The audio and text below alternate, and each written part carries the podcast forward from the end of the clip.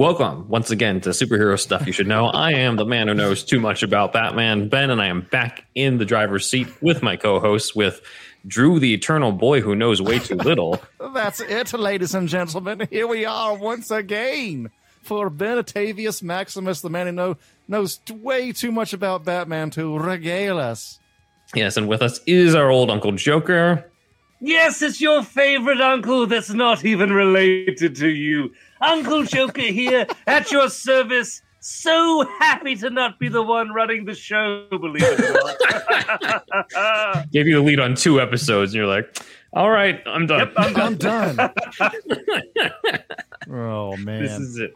Um, and then, as you guys can see on the video, we do have a special guest, and I'm going to give him a, an intro here. Way back in, it feels way back. This is only just last year, 2020, but oh man, uh, we covered the Dark Knight versus the comics, and I teased we would do an episode called "The Best Comics You've Never Read," which is not the name of this episode. We fa- found a much better one, but anyway, I said I would cover the Batman Sunday strips on sort of the first instance that covered the Batman Gordon Harvey Dent partnership in depth. And it took us a while, and we needed, it looks like, two more people to join us, not just Zach, but also the man who introduced the comic strips to us, to Zach, to many others on the internet. I've been a big fan of his for a long time. Please welcome John Hefner of About Faces. Welcome, John. Hi, Hey, it's welcome. a pleasure. Yes. Oh, Gorge. John, uh, you run About Faces, which is a blog specifically on a lot of Harvey Dent and Two Face, some on Hugo Strange and other great Batman villains, but mostly Two Face. But Yeah. an even more relevant page is the one I'm pulling up here for our YouTube audience, which is uh, the Daily Batman. Uh, and that is tying into the Sunday Batman comic strips that we're talking about today. So I will let you introduce what exactly is this Sunday comic strip. Hi. All right. So this comic strip is like it. It was a a, a follow up to the movies, the Tim Burton movie, the first one Mhm. that came out. It premiered a few months, I believe, after uh, the movie came out and was a huge success. Mhm. And this wasn't, of course, Batman's first appearance in the newspaper comic strips. He's been doing it since the Golden Age, happened in the Silver Age in the 70s. But this is one that I never saw anyone talk about. Uh, and I was always kind of curious about it because Mhm. I want to read every single Two Face appearance, and this was the most Mhm. Yes. this was the most ob- obscure one, and I didn't figure it would be anything worth really hunting down for, assuming I could find it, because I mean, it, I I just sort of figured it would be a pretty standard Two Face has a two scheme thing, and Mhm. Batman would, it, would they would be very straightforward, not very in depth uh, versions of the stories for the mainstream newspaper reading audience. like Harvey Um, Apollo in the 40s and stuff. Yeah. straightforward could be a, a Mm. good curiosity could have some neat Mm. stuff but i really wasn't expecting much and then um i ended up getting my hands on comics review magazine which was a magazine that published and reprinted newspaper comic strips um, of the previous few months you'd get collections with flash gordon and calvin and hobbes and bloom county and then for a while they did batman and i read some of these and I was blown away. I was not expecting this level of this of an ongoing story arc that lasted for two years before its untimely cancellation. Mhm. Uh, I wasn't expecting something to be this interesting, this unusual. It's different even by today's standards. In some ways, it feels like a very old-fashioned strip, and in other ways, it was really progressive. I just I got all the issues of Comics Review, which re, which reprinted them in lovely black and white, but none of the color Sundays in color. And I I read them from beginning to end, and I just thought this was this is a great strip, and the and the fact that I'd never heard of it Mhm. really intrigued me, and that maybe made me want to to champion it to, to actually you know post about it and show it off. This is a great thing. Why have we never heard of this? Mhm. Um, so thus I I. I I started posting it on my Two Face, my original Two Face blog, which is a live journal to show how old uh, this I've been, I've been how long I've been at this. and uh, the response was the response was really great. People were really surprised that this that they'd never heard of this before, especially with creators like Max Allan Collins, Marshall Rogers, uh, Mhm. Bill Messner-Loebs, and uh, Carmine Infantino involved. And these are big names in Batman. They've all Mhm. been it, uh, well. Mr. Lopez, Mr. Lopez has done some small stuff, but he's of course b- most well known elsewhere for Wonder Woman and the Flash and Mhm. the Maxx. Um, Oh wow. yeah, yeah, no. It, it, so I'm I when I posted it the first time, the first uh, arc was by Max Allan Collins. Mhm. Um, I don't know if you want to actually, you know, get it. Ask me where you uh, to. If I, I'm just gonna keep just keep going like this until you until you tell me until you tell me to redirect me to other things. I'll just keep going. go, go, I guess go real quick into who are the creative teams involved in this, and then we'll start going into more of uh, what's going on with the strip. Excellent, excellent, excellent.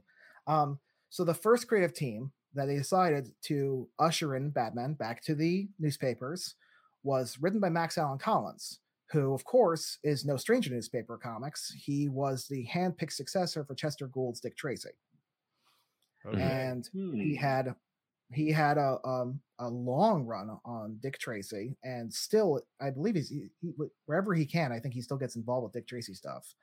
Um, while he was there, he brought back Chester Gould's very interestingly relate similar to Two Face villain Half and Half. Mhm. I remember half and half. Yeah. Yep. Yeah.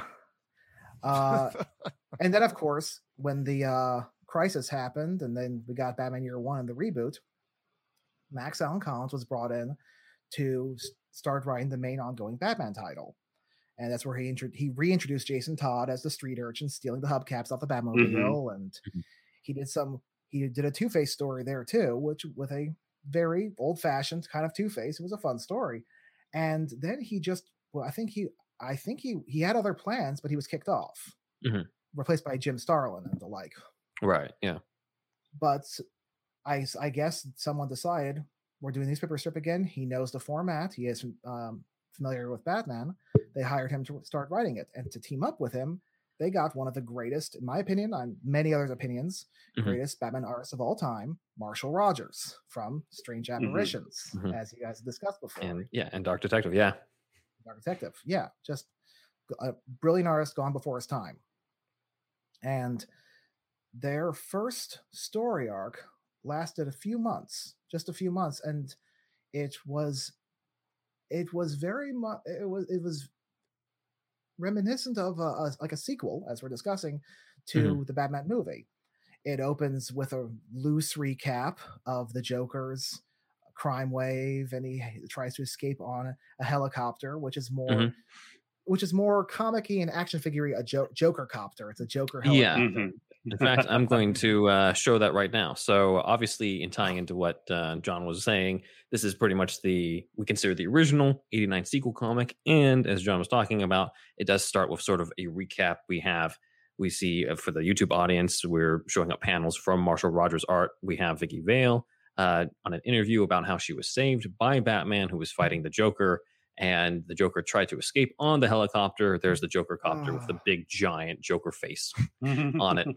The And Marshall uh, Rogers, the Marshall yeah. Rogers, ha ha ha, is just wrapping around him. Oh, Yeah, very reminiscent of uh, Oh. Laughing Fish Sign of the Joker. Yeah, and then uh, Batman basically prevented him from being able to make it to the copter, and Joker ended up falling, presumably to his death. And after, uh, let's they also say that the Joker was quote rumored to be an underling of an organized crime boss assassinated earlier this year. Uh, in other words, Jack Palance's character, without us actually Hmm. naming him. And then it says that Batman gave them the signal uh, after all this. So clearly, there's a connection into the movies. But Is as it- John was talking about, it's it's also very comic accurate. What year did this come out again? 1989. Mhm. 89. Oh, okay. Mhm. All right. Yeah. Yeah. It's kind of like uh, I I think would it be com- fair to compare it to like Evil Dead to Evil Dead 2? The way it sort of just compresses, simplifies, and then goes straight into the into its own sequel from there. Yeah. It's kind of an Elseworlds version of that universe. It's kind of like what we talked about with the action figures having the Yeah. uh, Tim Drake Robin in the Batman Returns line and Penguin looking more like a classic comic book version. It's like, hmm yeah, I like Mhm. that analogy for her Evil Dead 2, yeah, where you're just yeah. making everything a little bit simpler and a little bit more palatable and also more uh I wouldn't say comic book friendly, but also just like you can kind of put your own style to it. And it leaves the Mhm. Joker's uh ultimate fate open hmm for him to Right. back. Yeah. So as we can see here, Vicki Vale has red hair like in the comics. Batman is in the blue and gray as traditional. Uh, on that, we have Joker in the Joker copter, and I have for the YouTube audience a comparison between the Joker copter there versus the Joker copter in the movie, which just has his face, his face painted on the side. Uh, and then Joker actually falls into the bay as opposed to just becoming street pizza at the Mhm. bottom of the cathedral. so uh, that's actually very similar to what Steve Englehart wrote in his two treatments that we covered earlier this year. Uh, so check out those episodes if you haven't already. But that's how uh, Englehart, funny enough, wrote it because that's how Joker quote unquote dies at the end of Sign of the Joker. So Mhm. uh, it, it makes sense that this is they sort of call back to that over here. Uh, and I believe, according to what you wrote in your Tumblr, this is uh, Earth 1289, as stated in Absolute Crisis on Infinite Earths. yeah apparently apparently um whoever compiled that decided to acknowledge it in that form so it's it's an official accounted Mhm. multiverse even if only way people know about it besides my stuff is on wikipedia or something Yeah, it is cool though to, to get that acknowledgement because this feels absolutely forgotten yeah in a Yeah. way. yeah, Yeah. So, uh, yeah, as you were talking about, the first team then is Max Allan Collins and Marshall Rogers. Before we talk about the next team, I thought I would sort of show a little bit of, of what the first arc is without giving away. I don't want to give away too many spoilers because I want people to sort of go to Daily Batman and discover it for themselves. thank you But uh, the first story arc does involve a uh, rash of murders of drug dealers and people. Uh, seem to think, well, it's obviously Batman. He's the vigilante. He's been off killing people. When in reality, it's Catwoman. Mhm. Now, this is interesting. This is kind of similar to the Sam Hamm Batman 2 script, where Batman is being blamed for Catwoman's murders, though obviously the execution here is a lot different. Here, she's not a hired assassin by the Penguin. She's a former gang member of the Crime Alley Cats, who uh, was basically a drug, drug addict at one point, got caught, went through the juvie system, and after getting out, she started hunting after uh, the dealers of the Crime Alley Cats and started killing them, becoming kind of her own murderous vigilante rather than the cat thief that she's commonly known uh, for these days. And she also weirdly has, as you can see in the visuals here, I was Uh, looking. CW on her cowl. yep yep yep Crime Alley Cats reminds me of those like drunken Looney Tunes cats that would sing on the fucking roof or the fence. oh, or and had the boot thrown at them. Yeah. Yeah, yeah, Just as effective. yeah. so uh yeah the, her costume is interesting in this for those who are just listening uh she's in sort of the golden age outfit uh as opposed to the skin tight Mm. michelle pfeiffer type where she's in the cape and uh, you know the green cape and purple dress as much as you can tell in this black and white version uh, but there's a part here where she tells batman that quote i took on this task assume this dark identity because of the example you set so uh, that's kind of an interesting thing Michael Keaton's Batman obviously didn't have a problem killing people in the 89 film, but this version stays traditional with the whole no kill rule. So obviously this sets her and Batman at odds. Um, personally, I, I always find it kind of weird when they try to do this whole serial killer Catwoman thing. I mean, yes, she's more willing to kill than Batman and has killed in the comics, but flat out just making her rack up a kill count sort of just feels Yeah. off to me. well to me it sort of feels like a pro like um a proto huntress uh thing going Ooh, on yeah, yeah, I can see that definitely. And This feels a lot more huntressy. Yeah. it, she feels huntressy, but with you know the still longing to be with Batman thing, Mhm. which they play into here. Uh, so it, yeah, it's it's it's it it's a combination of things that does that I will I can agree doesn't quite work, but it's still pretty interesting. Yeah, yeah. I mean, No, totally. As, as an Correct. alternate sequel to 89, yeah. yeah, and her outfit too. Her outfit is kind of like that too. It's re- interesting, but doesn't entirely work. But it's still unique, and Mhm. it's still Mhm. something I've never seen before. right. So Ben, did Yeah, the, is. um, Go ahead. did the am I thinking that the uh purple Catwoman outfit that's skin tight with the thigh high boots that came out in the 90s? Is that correct? It sounds like I'm a per- Jim Balent one, yeah. yeah, the the the Balent. Um, is that how pronounced? Is it Balent? Balent? Well, I could be completely Yeah. wrong on I that. thought it was Valent, Some of these names I've only read and not out loud. I was just thinking that that's. I was just thinking that maybe this is like the most recent version of Catwoman's costume that people know, and I guess like they didn't think about updating it. I mean, at the time, was this the most recent? I feel like the only skin tight outfit I saw her in was the '60s show, and then that weird green well, don't forget the, the gray suit from year one. Don't forget that one. Um, the- True. Well, that was True. that was in the eighties. Yeah. Yeah, and I don't think let's see before. I mean, she had the skin tight, um, green. Yeah, the green one, and then I think that that was, that wasn't this. The um year one one was the only full body skin tight one. Yeah, there's Mhm. another like one where the I think it's sleeveless. It's like blue and has like a really really weird cat mask. It's like a blue and red outfit. Yeah, she's got she's some- got Yeah. pirate pirate boots. Yeah, yeah. right. Catwoman Yeah. had some had some interesting wardrobe choices throughout the years. Well, writers Indeed. seem to seem to constantly try to be trying to figure out what to do with her mm-hmm. exactly. Yeah. Put her in black. Done. Yeah. So I have some overarching questions, if you don't mind. go ahead. go, Andrew, go. What? So it's, it was in newspapers: USA Today, New York Times. What was it in? that's what that's another thing I've not been able to figure out. I'm not able to find its distribution.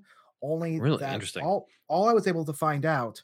Um, I mean, I guess if I would, if I could go back, if I go back to the DC area and go to Library of Congress, I could probably scour through those um, newspaper archives there. But with the information that I have on hand, I really don't know what its distribution was. Only that it Okay. suffered. It's but it's I do know that it suffered and fell off considerably over time within the two years it existed. Okay, And I think it Uh, even all right. at one point uh, near the end they were stopping daily. Uh, Some papers only had the Sundays. Okay, and who? So this, go ahead. Cool. I was just no, I was, just, I was going to say the, the stories themselves became a lot more condensed, with Sunday cat, uh, strips basically recapping the week, since a lot of people couldn't read the daily ones. Uh, Catwoman is not the only character who is in this.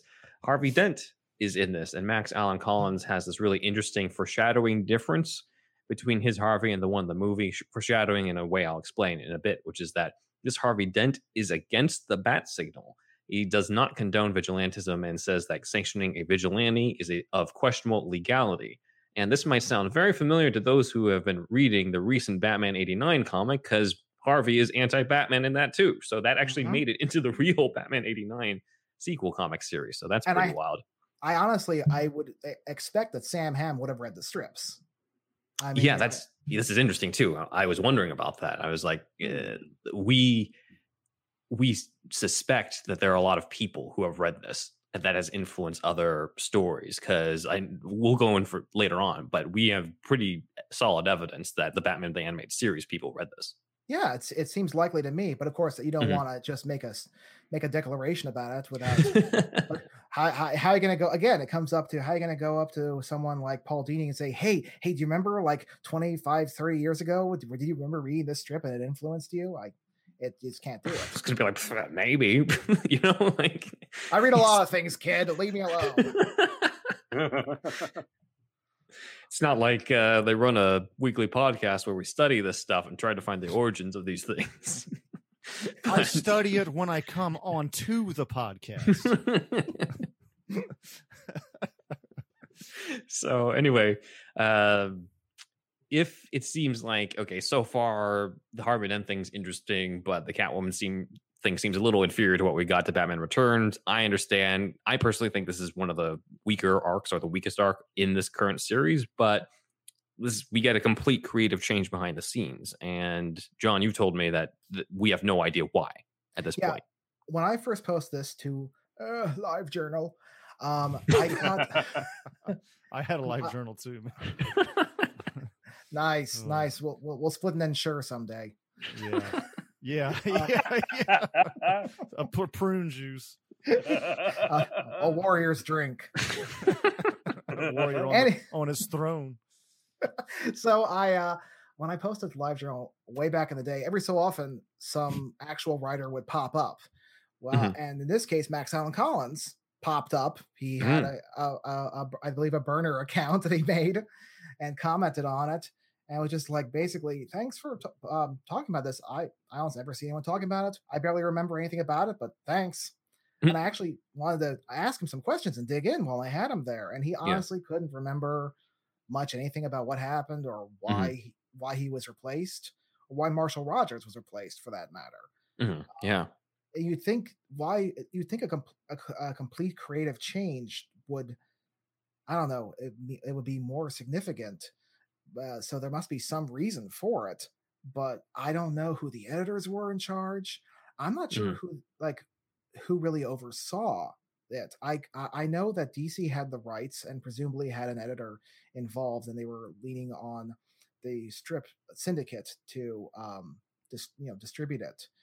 Mhm. But I have been able to find nothing, and keep hit, I keep hitting dead ends when it comes to finding out who who uh, all was involved and the hierarchy involved.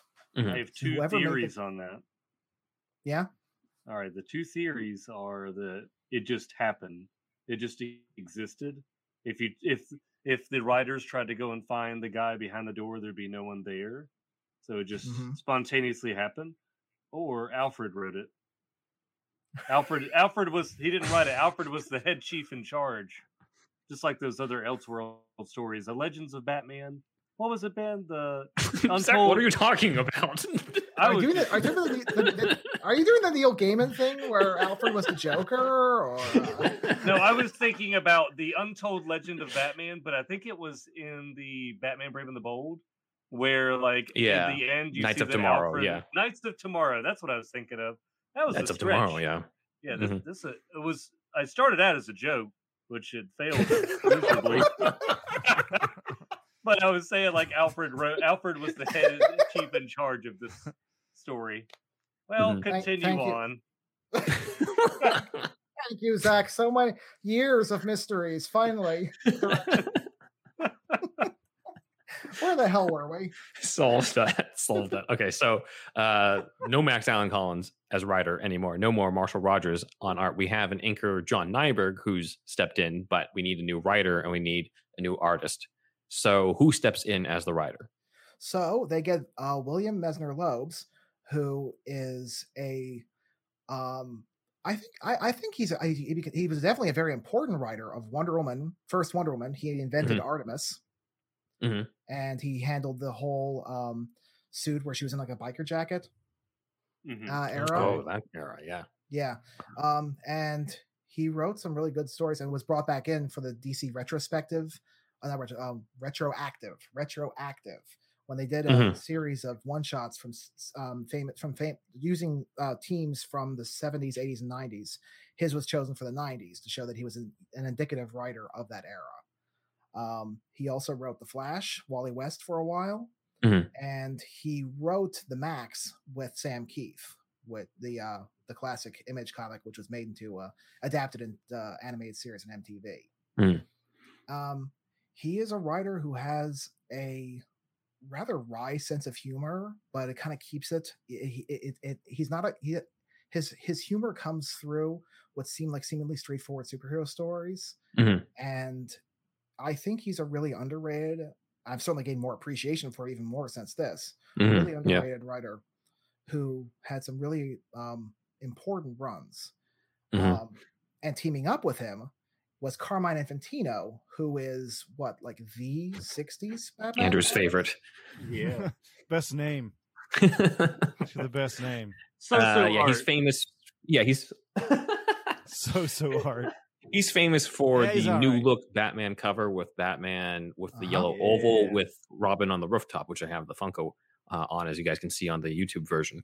Uh, but yeah, he's famous for that. And uh, another note, just to add real quick, uh, is that I discovered in my research for this that Messner-Loebs also won the Bill Finger Award for Writing Excellence in 2017 Nice. and uh, Yes. has accumulated a lot of awards over the years for his uh, contributions to the comics. And yet he's, you know, he's not exactly at the tip of people's, you know, tongues or the top of our heads when we think of Batman writers uh, on it. And it's a shame given what we're about to dive into in terms Yeah. of what this strip adds to the mythos. Yeah. so this yeah. guy was the second writer on the whole deal overall. Yeah. Second And and, final one because he, he's, he's part of it throughout the rest of the entire run. And what was his overall? Did he have like a the feel of it change at all, or like his Mhm. writing style, or did he kind of follow suit pretty much with the first guy? Well, it's weird. It, they both have a certain mix of old-fashioned sensibilities. Mhm. They they draw on they they both draw on a more a classic, um, some golden age, some silver age, some bronze age. but they also have some modern sensibilities that they bring in too, which kind of run throughout in some subtle ways and some not so subtle ways. Mhm. Um, Max Allan Collins, for example, was I mean he he he writes he would write hardcore mystery, Mhm. hardcore like noir, gritty stuff, but he also can be kind of a cornball, and I say that affectionately. And Messner-Loebs, um, by teaming up with Carmine Infantino, the strip, t- um, as opposed to Marshall Rogers, who was a much more detailed artist. Infantino was, um, uh, I'm not sure how how would one describe Infantino's art. It was it was certainly detailed for the '60s, Mhm. but by the '90s, early '90s, it felt very retro. Yeah, And it definitely does. Mhm.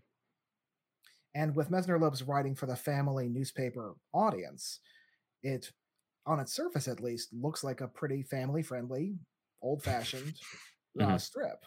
Mhm. Um, which is when he, you know, will sneak in some of the more, some more um, mature, not you know, sexy mature, but um, more uh, mature uh, political themes as well. Mhm. So, um, I have completely lost the question. What's up? how, how much? I have one more actually. How much was on like one? I guess you don't might, might not know this, but like on one in one newspaper, if it was a Sunday strip, would you get like a whole page of a comic? You have to read like twenty two issues of the ma- of the newspaper before you finish one story, or Well, the stories would last about two to three months. okay, So they'd run, you know, you'd have a, a few, like a three, two to usually three panel strip um, for the dailies, and then roughly um, six to eight panel for the Sundays. okay, okay, And- okay, When you read them all together, you know, you're meant to be reading them day to day. Mhm. So because the next strip will have to try to remind you where you left off Yeah. uh, on the previous day. So reading them all together as a comic can be a little repetitive. Gotcha. Yeah, because there'll be recaps uh, on the Sunday ones where they Yeah. they add Previously on know saying? Batman. Yeah. Yeah. Yeah. and then you go ba- and then you see previously on Batman, and then you advance about one like a 20 seconds, 20 seconds of uh, yeah. yeah, come Right. back next week. right, right, right, right. Okay. It's like worth it. All right. So Bill Messner-Loebs teams up with uh, Carmine Infantino and John Nyberg to finish out, or at least they didn't know at the time to finish out finish out the rest of this run. And starting with the second story arc, we start seeing some major changes in the storyline that will also affect the rest of the Batman mythos. And one of the first things is that there's a new element to Harvey Dent, where he's not just some anti-Batman DA. He's also golfing with Bruce Wayne, showing mm-hmm. that he's best friends with Bruce Wayne. Now, I've noted that Sam Hamm had Bruce and Harvey as friends in his 1986 draft for the 89 Batman movie, but that didn't really make it to the final film at all. Hamm No. didn't doesn't even get to write that until he does the 89 comic this year. So this is actually the first produced instance of Bruce and Harvey being friends, at least as far as I could find. Um, I think as far as you could find too, John. I believe Um, so. Yeah. Well, it's, and it's an adaptation of the fact they were all that um, Harvey and Batman were friends to some Mhm, degree. yeah. Mhm. All the way back in 1942 when Two Face was uh, first premiered, um, Mhm. they were considered friends.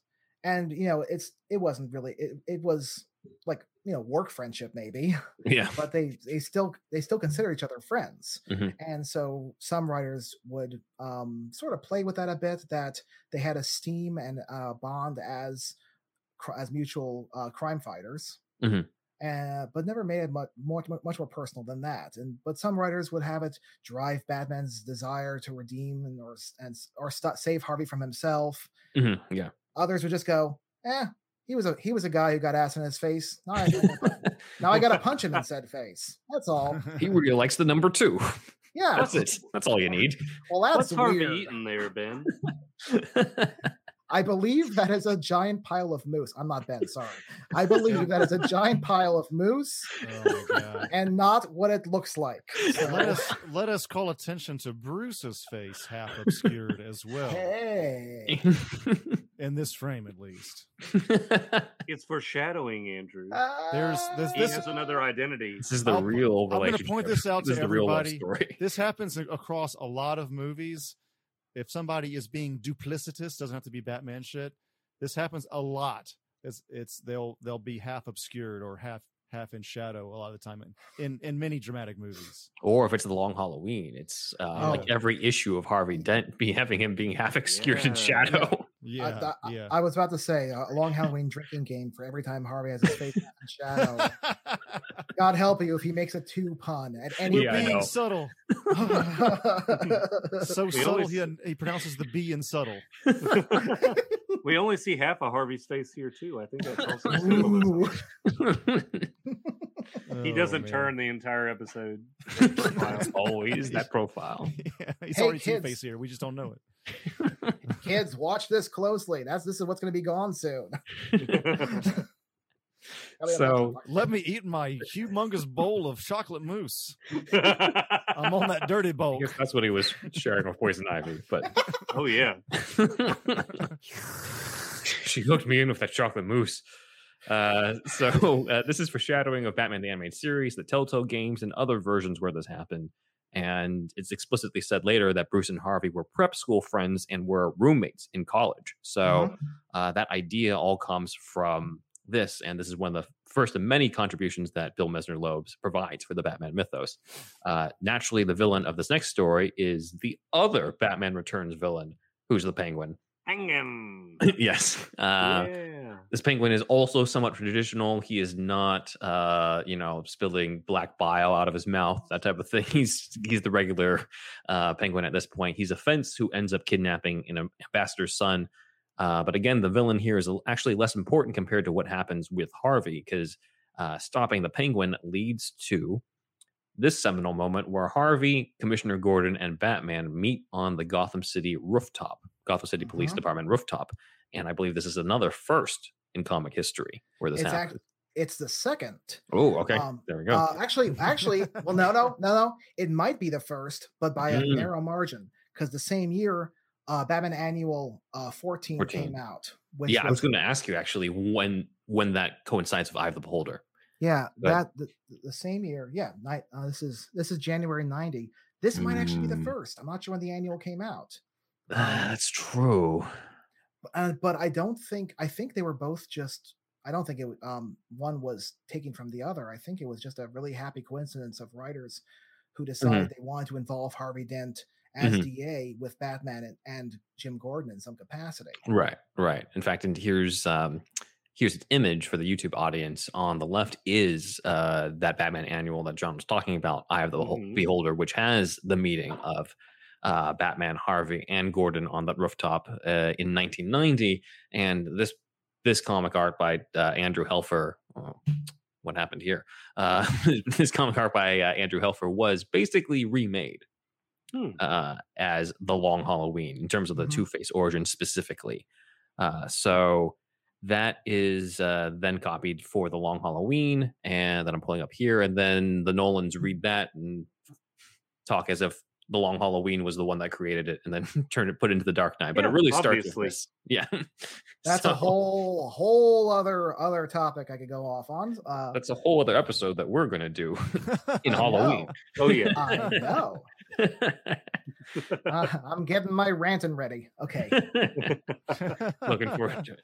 Um, and also, both scenes end with Batman disappearing and uh, someone commenting on how he does that. So you've got Harvey being like, "I hate it when he does this," and then you've got the Long Halloween being like, "He does that, annoying, isn't it?" From Gordon. So You're right. I hadn't noticed that exactly. Or if I had, Yeah. Forgotten.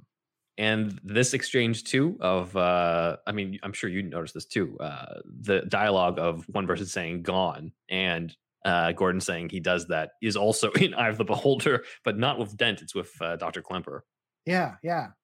Hmm. weird weird lifts from loeb but anyway that's a whole other episode coming in october uh, other significant thing that happens in this strip uh, is potentially the first or second depending on the timing with that batman annual uh, one of the first times where harvey dent is given a coin at least i think of significance to him as opposed to it being the original golden age origin where the two-headed coin not a lot of people remember this but the two-headed coin in the original origin was boss Maroni's coin It sure was. Mhm. it was not harvey's so in this version it's a gift that bruce and harvey's wife alice give to him uh, as opposed to what we the more common associated one, which comes from the Eye of the Beholder, Batman Annual Number Fourteen issue, where it was something that his abusive father used on him. Mhm.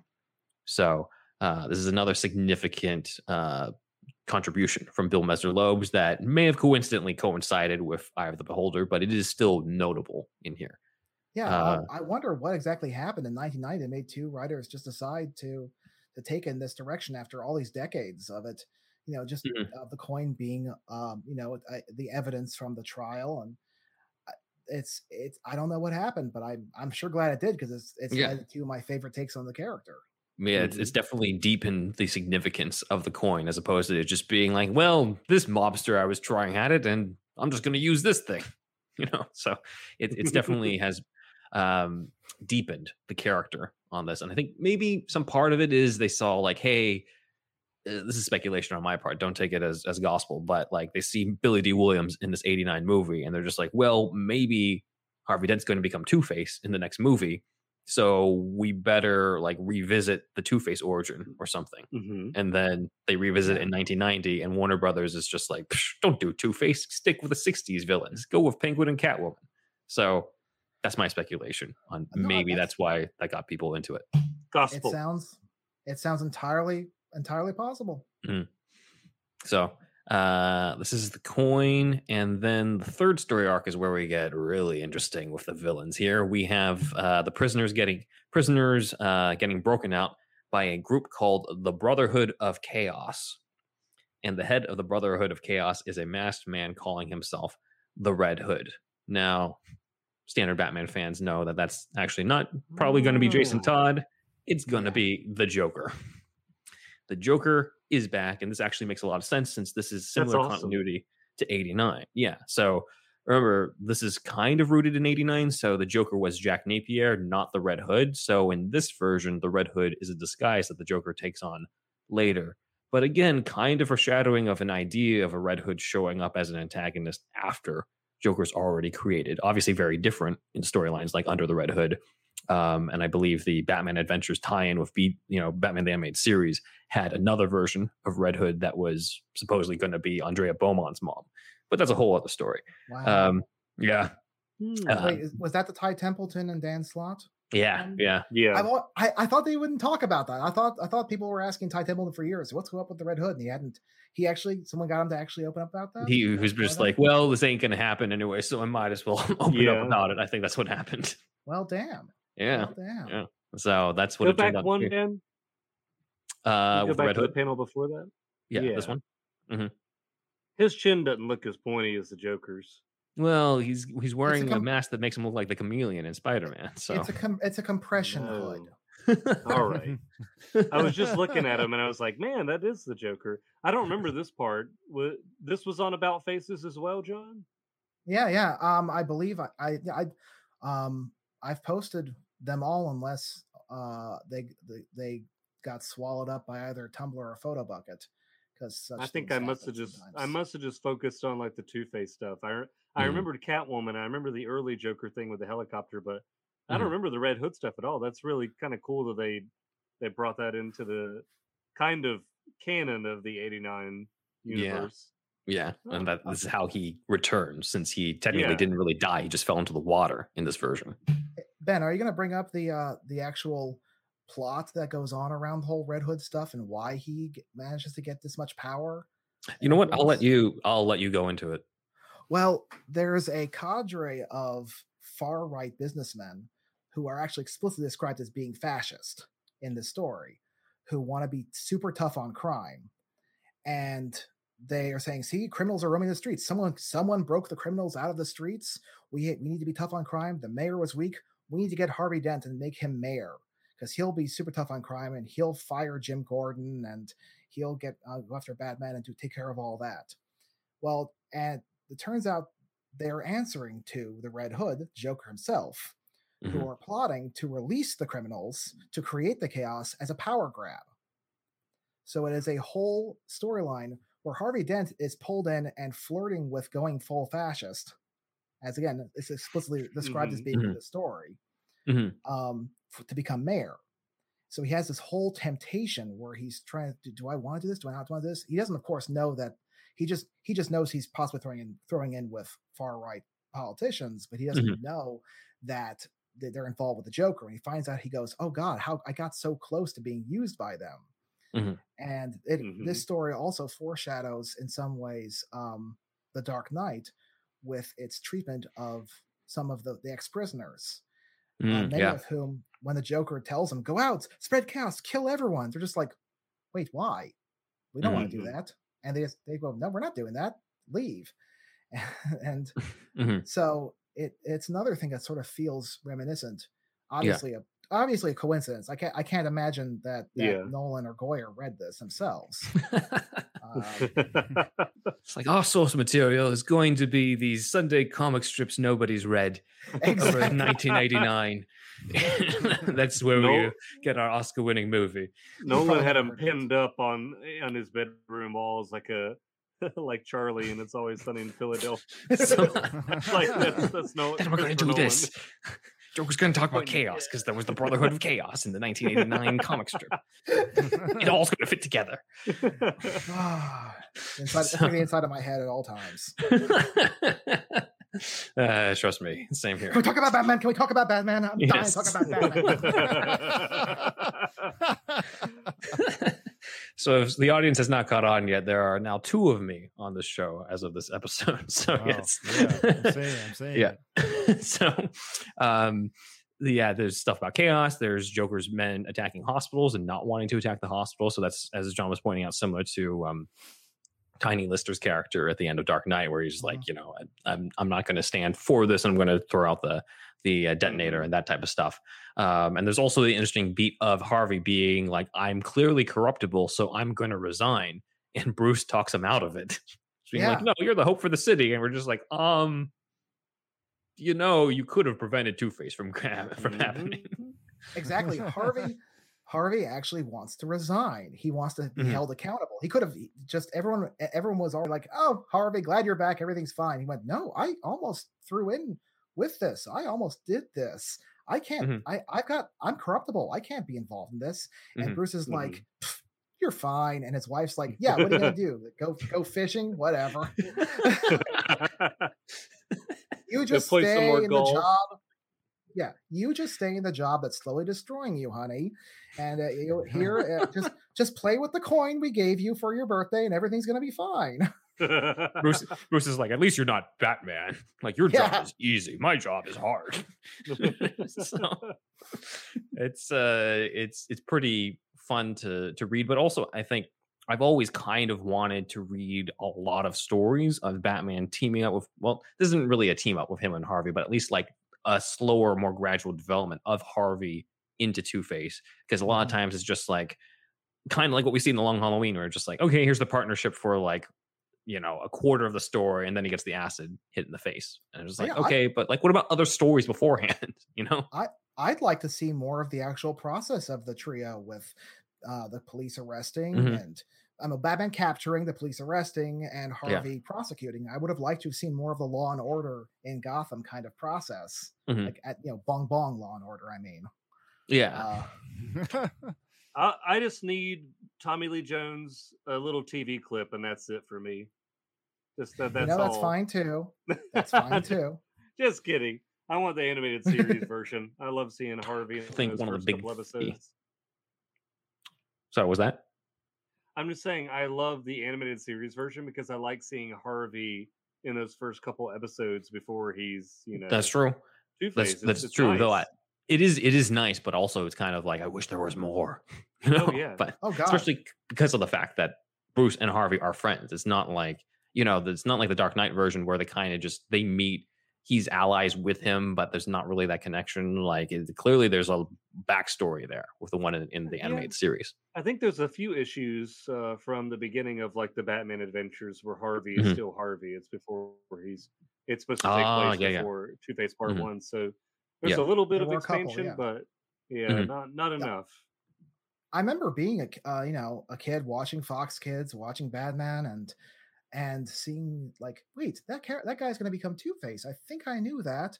Mhm. Like, oh, they're friends. I'm interested. And it becomes Two Face. And I went, I want, I yeah, I wanted more of that. I'm I'm really intrigued by this dynamic. Mhm. I, I always had a thing for like when we watched the, the Spider-Man cartoon. Oh, Spider-Man and his, Doctor Octopus is his teacher. Well, I want more of that relationship. Give Yeah. me more of that. Mhm. Yeah. When are things gonna go flashbacks, south? Please. Yeah. Mhm. Yeah. Exactly. Uh, so. After the storyline is probably one of my favorites in this, which is the trial of the Joker. Now, Mhm.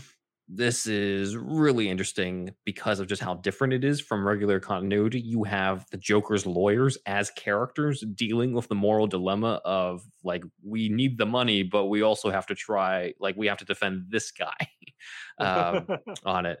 And in this take, Harvey Dent is so hell bent on taking down the Joker that he starts resorting to, also foreshadowing of the Dark Knight, uh, wiretapping, wiretapping the Mhm. Joker's lawyers, believing that the ends will justify the means on this. Uh, so, again, sounds very familiar. Um, but Batman is the one who actually puts a stop to this and believes that Harvey is going too far, with people being like, "Yeah, but you hate the Joker," and Batman says, "I hate this more." So uh, this is the beginning of Harvey's descent into becoming Two Face, and Batman in this version is very much trying to defend the Joker's right to a fair trial, Mhm. which I think is really interesting. On that, I mean, yes, Yeah, this is pre-Joker, yeah, pre-Joker killing Jason Todd and all that type of stuff. So maybe his attitude changes later, but in the beginning, he's just like, no, he deserves a fair trial. Well, the I have a fair trial no matter what, right? Yeah, yeah. The Joker is it's not just the Joker himself too. It's the fact that the Joker's thing, his tri- his trial involves not the Joker's lawyers who are just guys people doing their jobs, Right. Yeah. but also the citizens of Gotham too who are getting whi- whipped up in a almost like a lynch mob of of anger Mhm. to by Harvey Dent, um, Yeah. who is trying to stoke the, the public anger against him with entirely understandably on Harvey's part, but it Mm-hmm. also leads to one of the jurors being um, harassed to the point that she has a heart attack. Yeah. Yeah. That part too. the people on It- it- Gotham is definitely its own character in this Mhm. specific storyline. I know people say like, "Oh, Gotham's its own character" when they're just talking about like the city and the architecture, but here it's like the the, the city itself, the different citizens within. Uh, that's definitely a factor in the storyline, and uh, that's what makes it so unique because it's just like I've never read anything like this. I've never actually thought about how do you put the Joker on trial and what's Mhm. Batman's role in this and and how would Harvey do that and what do you do if you're the Joker's lawyer and that stuff that's all done like this is way this is the medium of this is a Sunday comic strip you know it's just like it seems wild that this is where it is Yeah. medium wise It seems deeper than normal, Mhm. basically, than the other comics at this time. Yeah especially comic strips but even the comics like the regular issues themselves I would say Yeah, right, yeah, yeah, yeah. Yeah. Okay. I- I Now- did like the uh, inference that the Joker laughs the minute that he wakes up. There's a couple panels back, but the, the guards are like, "Oh, he's awake again." Sounds like death laughing, and I was like, "So Joker just opens his eyes, like, ah!" Just starts laughing immediately. the the thing about this storyline too, the Joker doesn't do anything. The doesn't Joker is have- yeah exactly He has he has no He's grand scheme. Yeah. He's just enjoying himself. He's Mm-hmm. enjoying watching all this swirling around happening in front of him as things are falling apart. And he hasn't he I mean he doesn't have to do a damn thing anymore but kick back and laugh. And that's Do you- interesting. Do you Mhm. think at the end of the Dark Knight, the Joker was just involuntarily committed to Arkham? Do you think there was ever a a trial or anything like that? I mean, he's never mentioned again except for in the novelization, but I always Mhm. wondered, like, you know, if there was a sequel, if he would have been on trial and stuff like that. But yeah, do you think he'd just be involuntarily committed? I mean Uh, it's a possibility. I'm not really sure, but it is funny you bring that up, Zach, because I was going to bring up the original plans that David Goyer had that would have had the Joker on trial. Ooh. Yeah. yeah, I've read about it before. Yeah. So here it says that uh, the idea was, quote, the next one would have Batman enlisting the aid of Gordon and Dent in bringing down the Joker. but not killing him, which is a mistake they made in the first movie. Instead, we're going to kill Two Face, but that's a whole other thing. Uh, so, um, um, but so that stays pretty true to what happened in The Dark Knight. But he says in the third, the Joker would go on trial, scarring Dent in the process, thus creating Two Face. I am glad you found this. I remember reading this, but I have not Mhm. actually been able to find it again. And let me tell Mhm. you, I have been sad that this is not what happened for Yeah. years. Because I mean, yeah. I an entire dedicated movie of Harvey Dent and Mhm. a dedicated movie of Two Face. I just I with the Joker just being there laughing on the sidelines Mhm. just would have uh it breaks my heart that it didn't happen that way. Even more I would have had makeup in the on? first one.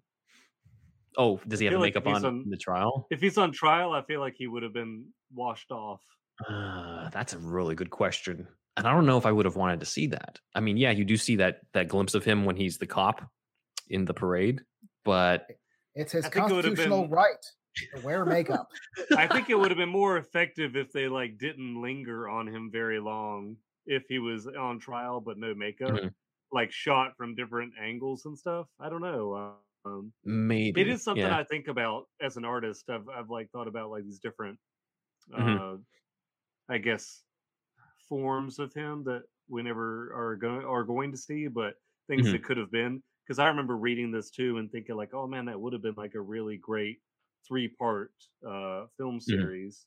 Yeah, more so for just the development of Harvey. And I said like even more ideally Harvey's in the first one, but Yeah, you know, take what you can get, I guess, in, in this scenario where he's introduced in the second one, we get the sort of the rise of him and then the fall in the third one, and he becomes Two Face. And it wasn't in. He was Wasn't supposed to be in Batman Begins, right? He they replaced him with that Finch guy. Do you remember that? Well, So- the- you Go ahead, you go John. first. It's your show. You talk. Thank you. it doesn't matter, but uh, I, I- feel like you have the same ideas that I have, where it's just like I, I believe what I remember is that in the opening of the Absolute Long Halloween, there is a Mhm. talk. There's talk about the fact that Harvey Dent was originally thought to be in it, and they couldn't quote unquote fit him in, and so they created Rachel to take his place. There is one line mentioning Dent in the David Goyer first draft of Batman Begins Mhm. uh, where Rachel's like, "We got to bring in Harvey Dent," and um, her boss, uh, the Finch character, is just like, you know, let's not, Oh. you know, let's not bother him with that type of stuff, and that that's it. But that's pretty much what it is. So it seems like that was likely gonna. I mean, if you just outright replace Rachel with Dent, yes, it could work for the most part, except for you know the other The love certain interest. love interest side. But what I'm saying is that you Hmm. would also have a complete sausage fest of a movie. Yeah, that that would also be a problem for sure. Yeah. But on the other So- hand, uh, yeah, uh, if them that, that's, that's, the- that's the thing. They're also childhood friends in that one too. Rachel Yeah. and Bruce are childhood friends, so she Mhm. she plays the role of being um the the Harvey role of being the best friend and the moral pillar in the district attorney's office and the partner the Batman and to some Yeah. respect. Yeah. So it's it's but the- beyond. But I think she was just meant to fill a basic role, not meant to be Harvey himself. Yeah, Mm. yeah, yeah. I think so. Uh, so it seems like okay, this might be this comic strip is the closest we might get to see to this idea of Joker's on trial, Dent's trying him, right? Maybe this Mhm. is how he becomes Two Face, right? Not necessarily, because the trial ends and Joker's declared insane. Dent and Gotham are all pissed and outraged that Joker doesn't get the death penalty. And that's the end of the trial. Joker does not scar Harvey Dent in the trial. He doesn't have really much involvement at all, actually, of turning Harvey into Two Face because Joker's not the one responsible for turning Harvey into Two Face. Gotham turns Harvey into Two Face. Now, if you're listening to this and you're like, okay, I really want to check this out to find out more, then head on over to Daily Batman and find out about it and read the full storyline, and then come back for a little bit more of a spoilery uh, discussion on this strip's take on the origin of Two Face. And we'll catch you after the break.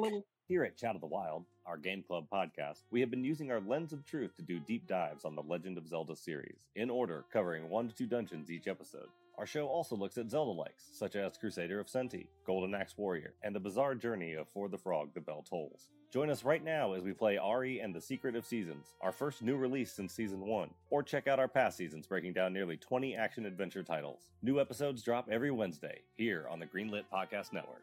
Lord have mercy, y'all. Do you like hounds?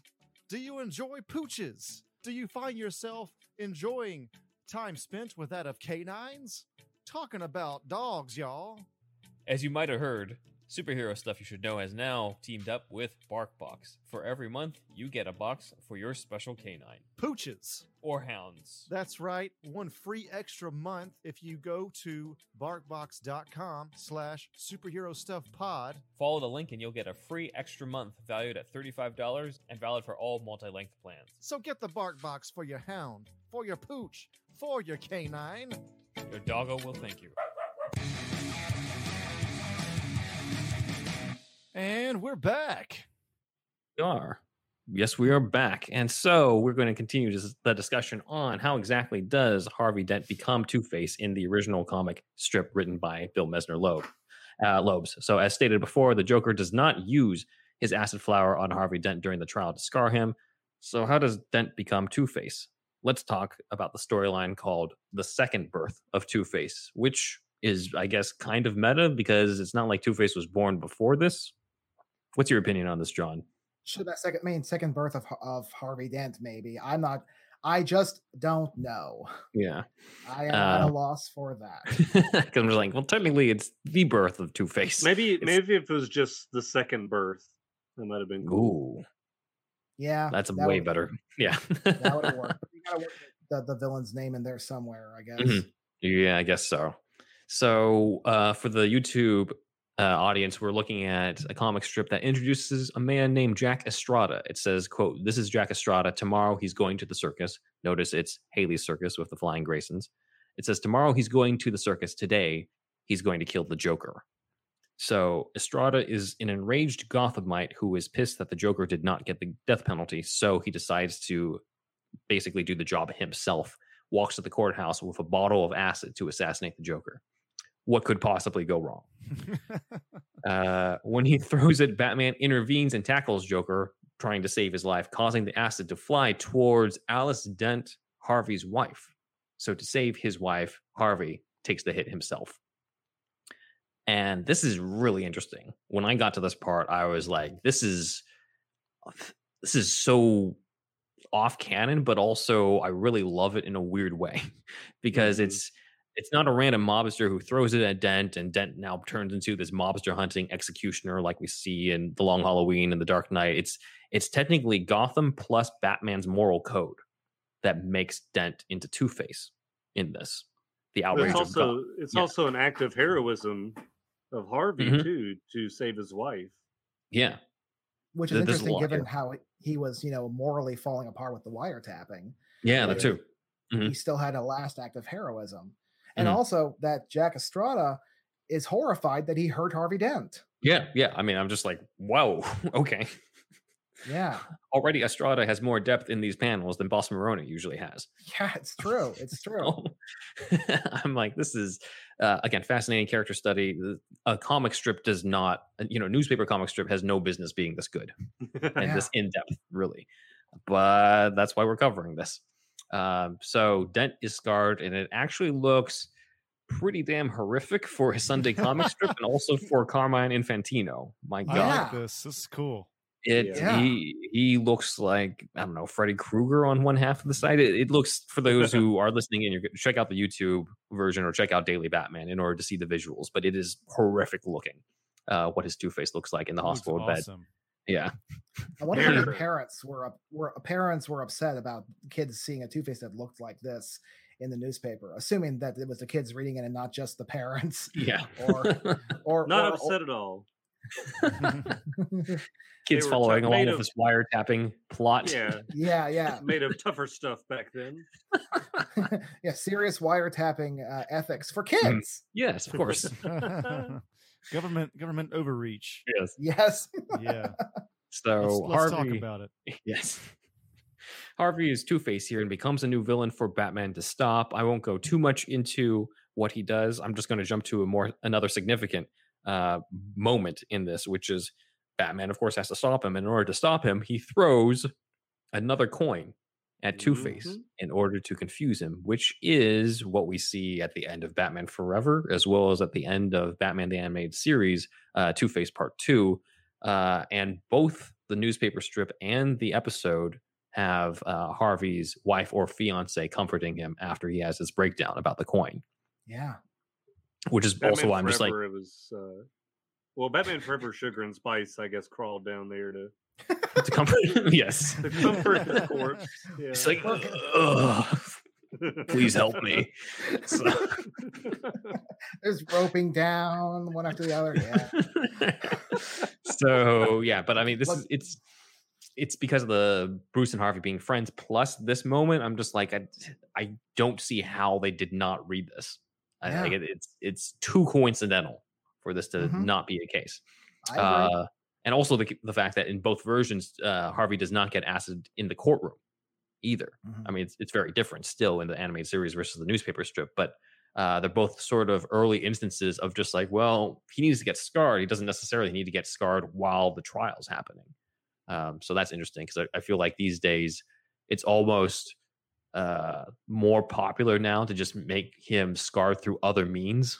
It's been a while since I've seen the courtroom origin, just in general. It's yeah, true. no, I, I, I'm at a point where I would long to see a classic acid in the face from a mobster courtroom scenario. I feel Yeah. like, I feel like everyone's reinventing something that that's been so long gone. They don't even know what they're they're they're trying to subvert or do a twist on. Mhm. Yeah, yeah, this, exactly. This newspaper version sort of I feel like they'd use this for uh if they ever made Harvey, you know, like a two faced movie in the style of Joker. Mhm. Uh because the- it, it kind of mm-hmm. it kind of feels Just like made- Gotham made Joker. that's John's dream movie there. I mean, I mean, look, we're getting the Cobblepot show. I keep, I'm wondering, is it going to happen? Is it gonna? I don't Yeah. know. I- First, they got to bring him into that continuity. This is another Batman early days thing that does not have Harvey in the first movie yet. I'm like, ugh, come on. For shame.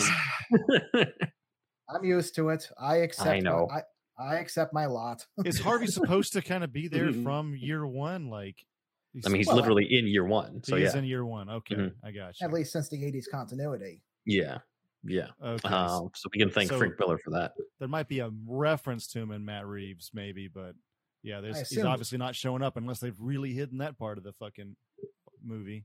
We'll see. We'll Yeah. see. We'll see. Yeah, I we might get a post credits hint or something, but I don't. I Mhm. don't know. Yeah, it's a possibility.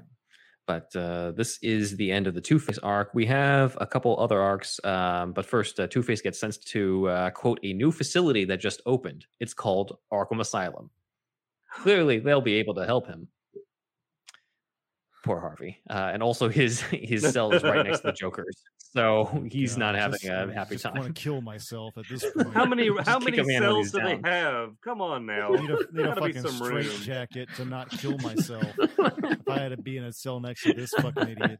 Look, they, they, they, they put them in next to each other. It's a brand new facility. Joker's in cell one, Harvey's in cell two, and so on.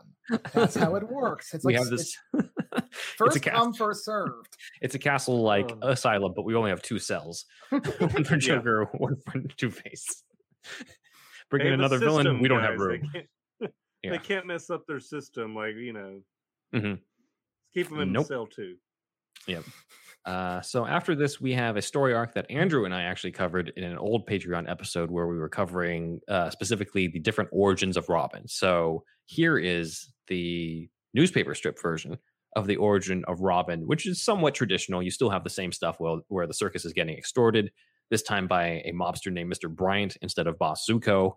Um, you also get another instance where the Robin outfit comes from the circus uh, It's the rather than from Batman outfit. himself. It's the exact outfit, yeah. Uh, so that's much, everything. Yeah. So in this version, it's justified by the fact that his parents are like, "Hey, we're going to perform in Gotham. Gotham's associated with costume characters, so let's create a costume character for our show in Gotham." It's So, justified by the fact that no one has come to see the Flying Graysons. They pretty much die before he's able to wear it, which is what happens in the 2000 uh, for the Batman cartoon. But uh, yeah, this is kind of continuing the trend we've talked about before on this podcast, where Steve Englehart kind of starts it in his script treatment for the 89 movie, where he says that Dick Grayson wears a red vest as part of the acrobat uniform, and he carries that over into the Robin outfit as a tribute. And then Sam Hamm just outright has Dick Grayson wearing the Robin outfit as the trapeze uniform.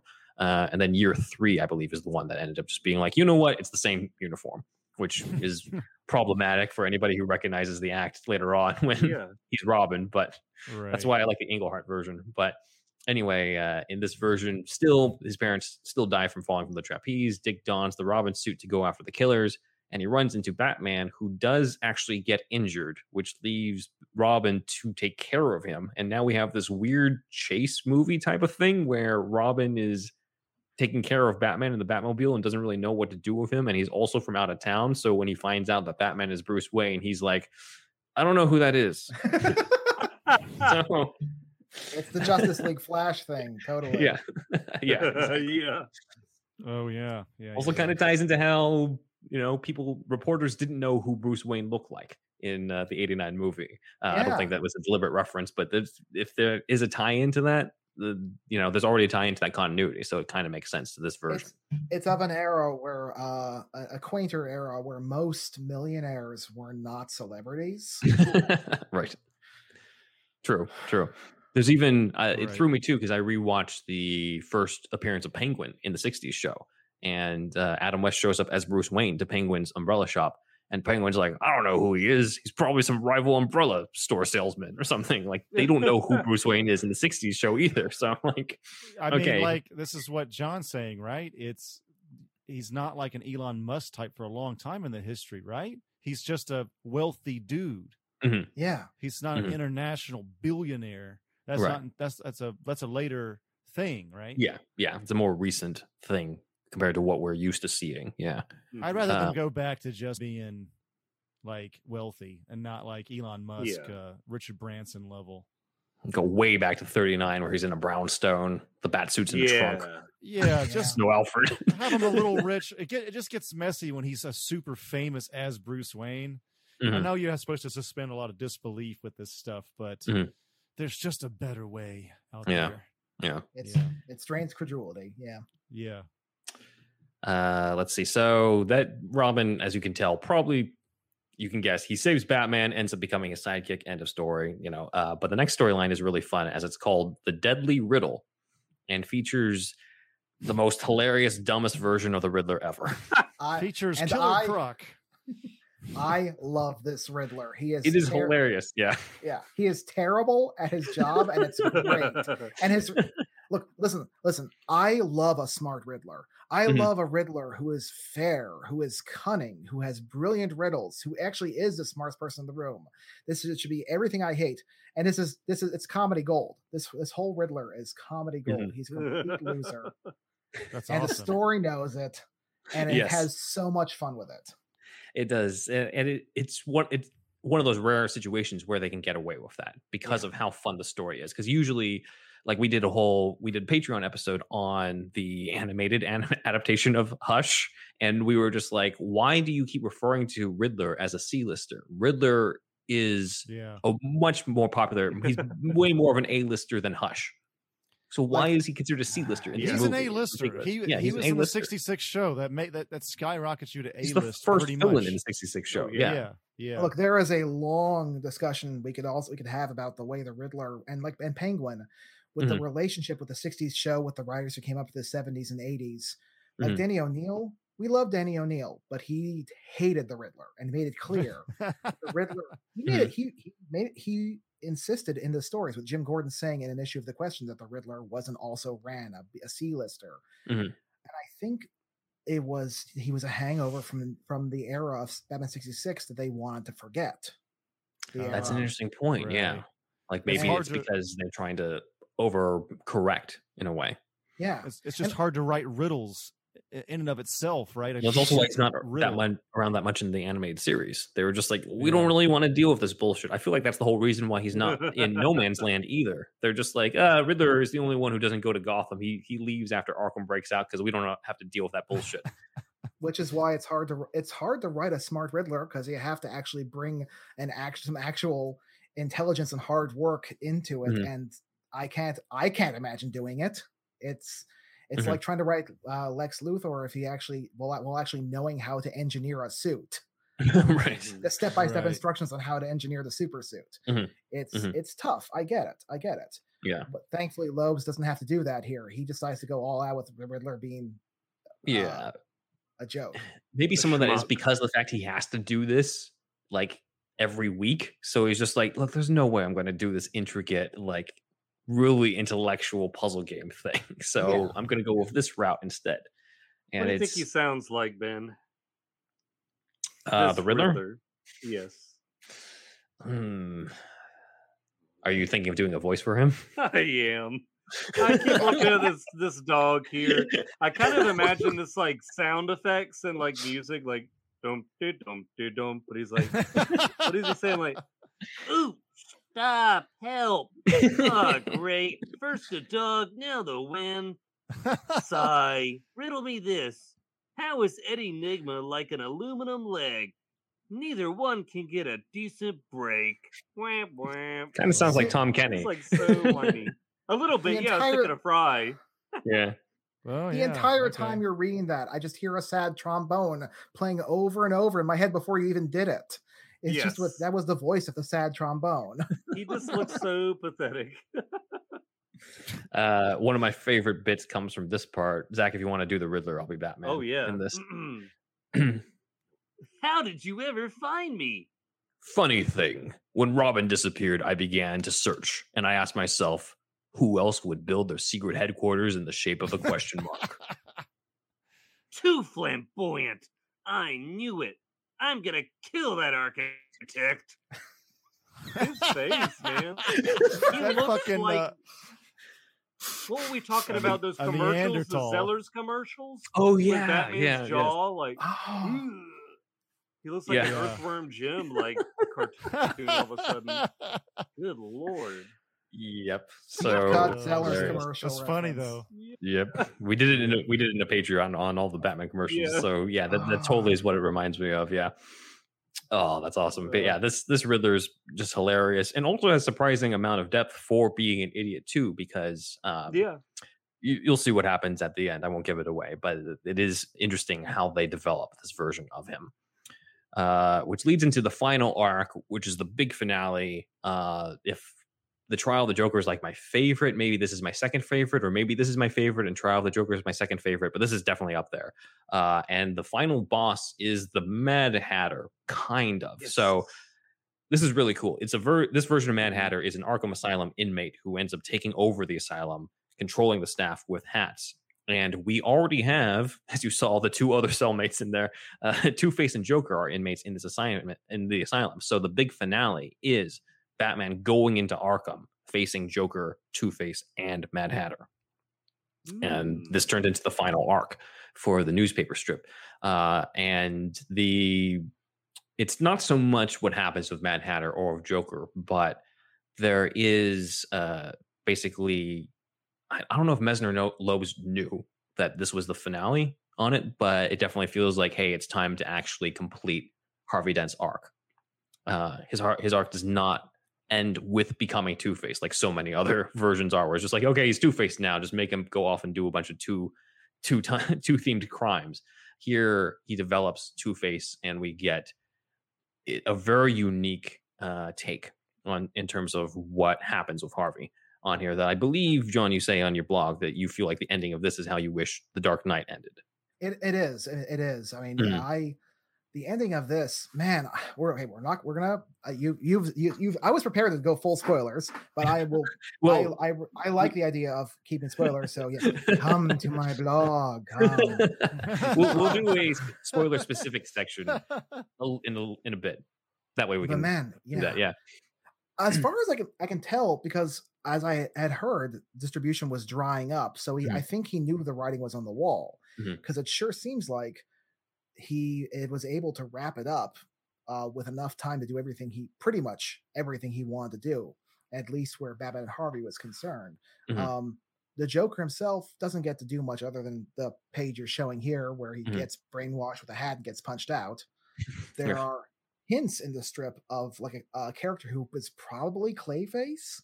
He's Yeah. this, we- he's this guy with a melting face who is quoting Shakespeare in his cell, and it seemed like it was setting up to be another villain for later arc. Hmm. I assume it's meant to be Clayface because who else would have a melty face while also being an actor? Exactly. Yeah. I like Yeah, that it's the uh, pretty good assumption right Mad there. Hatter. Yeah, Yeah, I like it's the it's the imposter mustache Mad uh, Hatter as well. Mad like Hatter, the way yeah. he appears in um Yeah, he's got the, impo- Batman sixty the six. imposter design. Yeah. Yeah. Yeah. And he has an interesting origin too, where he's not related to Alice in Wonderland at all. Yeah. It's it's due to the um Mhm. the idea of Mad Hatters being created due to the the Mercury and going mad due to the sort of what is it like the interference of other people, that type of thing, and how that ties into his own backstory of how he was screwed over as a businessman. So it is it's more of a thematic tie than just like, well, what other gimmick can we have today? Let's just make some Alice in Wonderland type dude. That guy looks evil. Let's do the Mad Hatter. yeah. It also feels like a it feels like a TAS origin. It feels like Mm, yeah. reminiscent Mhm. of several villains who were you know screwed over by some rich corporate um their their boss or their rival or something that's what this one feels like he's he is plotting revenge against the people who drove him crazy and stole Mhm. his work and at the same time going hey you know what i'll just make myself king of arkham asylum it's it's it's good to be the king so yeah, exactly. it's a Which very interesting take Yeah, and, and it's, it's something where you're just like Mad Hatter takes over Arkham Asylum because you're used to like Joker taking over in the video game and that type of stuff, or maybe Scarecrow or Hugo Strange. But Mad Hatter is not the first person you think of. But then when you see it play out, I'm like, oh, this actually makes more sense than anyone else because of the hats, yeah. yeah because of the mind Yeah. control. So uh, that's really great. So I do want to do kind of a spoiler section on the ending, but before we get to that, I, I want to sort of uh, wrap it for the people who want the like lesser spoilers, which is kind of going into why is it then? You know, we've gone through a lot of these. We have been directing people to Daily Batman, but why is the only way we can read these on your Tumblr? That is a damn good question, and something I have been trying to find out for Mhm. years uh, since I discovered these. Um, for some reason, they just are never. They have not been reprinted, and while other Batman comic strips have been reprinted, Mhm. uh, the Library of American Comics, which is which has published many different classic strips like Dick Tracy and Peanuts, um, they have been publishing then um, the 60s Batman comic strips, which were another totally forgotten thing I had never heard of Mhm. until around the same time. Uh, and so I wrote to uh, the editor in chief there and asked if there would be any plans or potential to publish the 89 to 90 Batman comics. And he said he'd love to, but DC uh, won't has not given him the go ahead. That they're that DC DC is basically I, I- got I got the impression they're saying no to it. So I was wondering, well, who has the rights? Could it Mhm. be the newspaper syndicate or is it DC? Um, I wrote to the newspaper syndicate. They said it was DC. And hmm. trying to write to DC has been impossible. There's, I mean, first of all, trying to find likely people who could possibly know this is is impossible. But even if you find some what people, strip? yeah. I mean, that th- there, there are. They probably have got lots of dweebs like me coming up saying, "Hey, can you publish this thing I wanted? Uh, my very favorite comic. Why don't can you have a hardcover edition of this one issue at one time? I please." So I get it. I get it. I I understand my uh, my status is not uh, worth acknowledging, but um, the uh, the the, the short version is I just truly don't know why it's not being published, Mm. Which is especially sad to me because about Bill Messner-Loebs, Yep. because he is a writer who has gone through a number of personal issues, Mhm. um, a bene- to the point that there was a benefit in his name um, several years ago. Yeah, I didn't want to say anything, but I mean, it's obvious from the picture he's missing his right hand, right? And that's not even that's the thing he's i think he's had that since childhood Okay. but that's Mhm. but that's that's not even part of his current health problems Right. okay. All right. yeah Yeah, So- yeah. So uh, there was a uh, basically from what I've read up. Uh, unfortunately, unfortunately, in 2018, Bill Messner-Loeb start, stated uh, that he was homeless and started a GoFundMe. And this is the image of that. At a certain point, he became a delivery driver for Panera for a few years, as well as a janitor for a local church. Keep in mind, Wait, this is Bill. Did this happen? You have any info on that? uh, whatever it would be would be in the GoFundMe. But pretty much it, it sounds like a lot of unfortunate events happened. uh, with illnesses as well as uh, losing losing his home. Uh, it's all sort of on the uh, GoFundMe page on that. And well, we do have some good news because we did intend to donate to the GoFundMe, only to find that the donations were paused. We don't know if this is related to that, but in digging into okay, what's another way to contact Bill Messner-Loebs to say like, hey, like we're interested in doing it. We found that more recently he's gotten into commissions and independent comics. So uh, he is an artist. He's gone into commissions, uh, and uh, we'll post the links to these in our YouTube des- description in the show notes. But to support Bill, you can buy commissions as well as follow uh, the Facebook group of fans of William Messner-Loebs, as well as a YouTube channel that he has called uh, Yeet Presents that goes into uh, these. But uh, this is a guy who had the ideas that we talked about earlier on, where it's Harvey Dent and Bruce Wayne as friends. Harvey Dent on the Gotham City rooftop with Gordon and Batman that we'd see in Dark Knight, the two headed coin being significant to Harvey and not just being the Boss Maroni thing.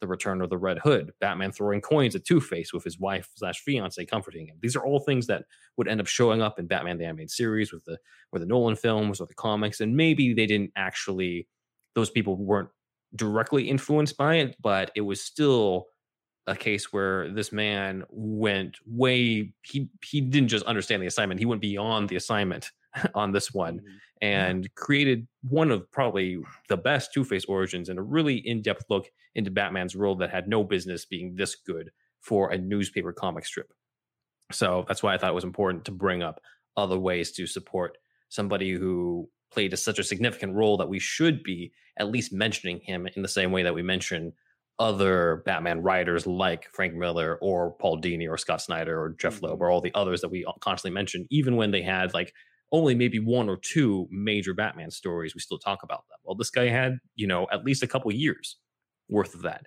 uh, on this run of that. So uh, check those out. Again, we'll have the descriptions in the links below. Uh, but that is uh, those are the stuff that I wanted to share on Bill Messner-Loebs. You had did you have uh, more to add on that? No, not John? me. No, no, I'm I'm good. I, that you that was that was great. Awesome. Uh, so we're going to do a quick tangent, well, not really a tangent, but transition into spoiler ter- territory here to talk about sort of the ending of what happens in Arkham Asylum for this. Sorry, Andrew, but you weren't going to read it anyway. So uh, we're just going to go into it. he knows you I'll be well. Yes. So uh, if you're on YouTube, you can just skip to uh, the part, you know, to the comment section, uh, or you can go to Daily Batman, read the whole thing, then come back and listen to this discussion. So uh, Oh, let's. before I wanted to actually it's uh it's I think it's Batman slash daily at like no, Batman slash daily dot tumblr dot com.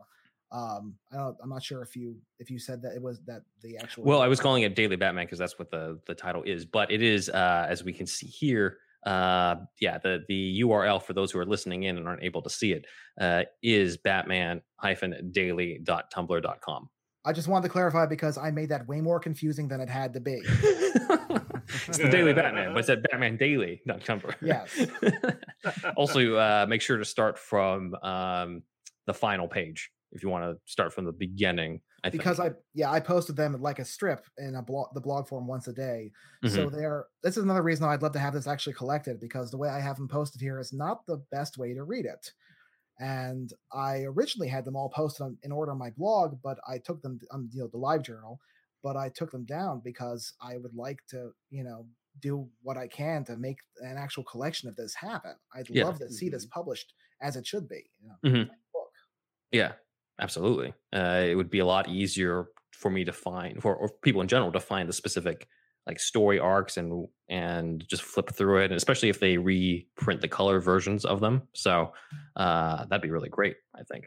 I should mention I actually have what since I posted those, I was able to acquire all of the Color Sundays. Oh, nice. I managed to find uh, Yeah. Color Sunday reprints of them all. I just haven't scanned them. Um, Mhm. But yeah, so I have a complete collection of the strips that I will Mhm. be hopefully rescanning or fingers crossed. I mean, I would be very happy to donate these to be in a, in a collection if they don't have them handy anywhere else. Yeah. Yeah, Absolutely.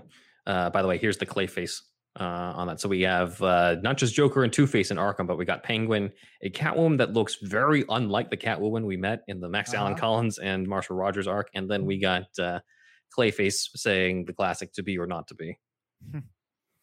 And I love that So- penguin. They sure did love Yep. giving them some big old teeth and jaws.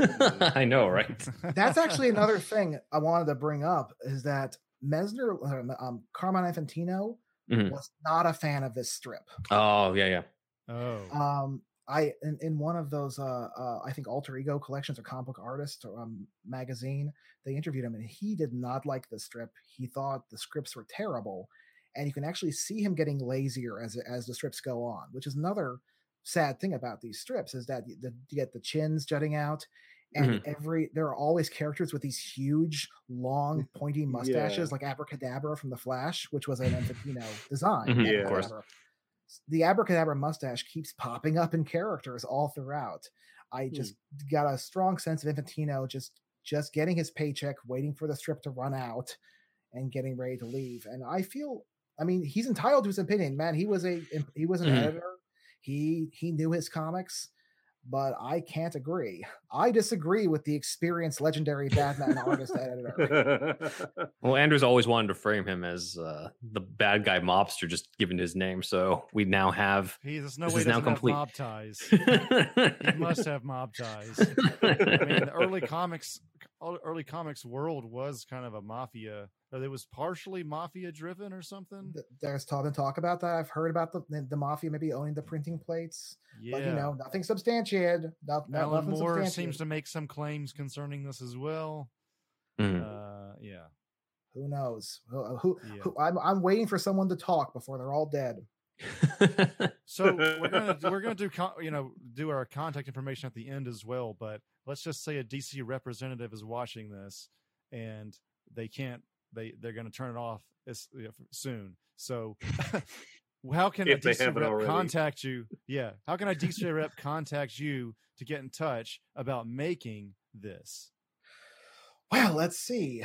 I uh, I have a work email and I have Okay. my uh, Tumblr, which they could reach me through. But you know, Tumblr is a is kind of a, a persona non grata in the blog world, so I don't know if anyone would be up for that. I'm available on Twitter uh, on Okay. about about faces about dash faces on Twitter, Okay, uh, and you could get me through Tumblr, and I would. I mean, I would certainly hope that'd be enough. I maybe I'll keep the uh, keep the business email to myself. I don't know. okay, all right, Mhm. yeah, we'll just keep Yeah, that out. that's That's that's enough. They can direct Mhm. message you on Twitter. Yeah. Yeah. Yep. Okay. All right, let's go into a little bit of this ending here for those who've already read it or just want to know what else happens in it. Uh, we have Batman disguising himself as Two Face I like this too. in this. Look at how huge that mouth is on Two Face, Yeah. by the way. Infantino so- pointing, yeah, phoning so it in as silly, man. It's so silly. Yeah, as you can, as like I said, phoning it in, you can see how with going from that detailed, grotesque Two Face to he just kind of like big mouth, some lines. Yeah. it's there. Mhm. I, I again, I love the story so much, I'm willing to overlook it. He's got a big cauliflower ear too. Yeah, It's yeah, from he getting does. punched so much by Batman in, in that arc. Yeah. Um, so what and this is wild. I'm not really sure how Messner-Loebs comes to this, but I do love it. Basically, Two Face and Batman switch places in this because uh Batman pretends to be Two Face in order to get to Mad Hatter, and Two Face is left with the bat suit. And when he finds out that Batman is in trouble, he's like, What do I do? I need to basically get out of the situation with Mad Hatter.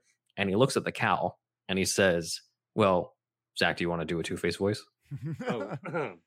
you want me to do the whole thing? Uh, just the last two panels that are Oh. very significant to Batman fans. Criminals are a cowardly and superstitious lot. I shall become a bat. So- Yay! so Two Face becomes Batman, and Batman becomes Two Face. In They're gonna be able to see his fucking uh, the bottom of his fucking face. Anyway, It's there's his, no, no. way- his No, turn. There was a no, no. He does. He seriously does. in- in like well, in fir- not in the panel before this. He does the Bela Lugosi uh, double from Planet Nine and Outer Space thing. Remember how how Bela Lugosi died while filming Planet Nine from Outer Space? So they yes, pulled Yeah. the mask up over his face and then to only Oh. the top of his head. Oh, okay. I guess that They- works. so he did that. Of course, now now he's just there with his his cape hanging out, and so it Mhm. shouldn't. uh it shouldn't work. But who cares? The shadow favors Yeah, that Two Face. I do kind of love any sort of Two Face pretends to be Batman type of thing because we also got that in that Brave and the Bold episode that uh, Mhm. Gail Simone wrote uh, of the uh, Matches Malone. So I'm like, this is really really cool because of the fact that I feel like Two Face is kind of like another representation of somebody who uh, is like Bruce Wayne but went in a different direction. Uh, so to have this brought up is really interesting, and I think it's it's cool because of the fact that he's the one who's most capable of redemption, in spite of what a lot of writers do of him. But he is the mo- one who's supposed to be the most capable of redemption. That he's the one that you realistically see donning the bat suit to help out Batman, and not just pretend to be Batman and cause more chaos and terror on this. So. Uh, so this is great. And then we get whoop, hold on. Uh, I skipped ahead. Oh Uh, no! It looks like, but uh, let me get to. Uh, I'll search around for the panel uh, on this, but uh, let's discuss then the fact that a lot of what Bill Messner Loebs is trying to do is redeem Harvey. Mhm. You know, uh, and I think that's something that we haven't really seen since the '40s. You know, the Two Face trilogy. No, I don't. I think this was the first time since uh the since the 1943 that Harvey was actually someone actually decided to make a redemption stick because Mhm. I feel Mhm. like they realized when they redeemed him the first time that you couldn't have Two Face around as a villain anymore, and they Yeah. wanted to keep keep Whoops. that villain. Yeah. So they just decided to bring him back, and they got rid of anything that might have, you know, made him redeemable, like Gilda, his wife, the, um, being around to pull him back to the side of the angels. Mhm. And they even killed him off like twice in the 70s, just because. Mhm. Like Yeah. Len Wein killed him off, and Bob Haney killed him off, and he was fine next month.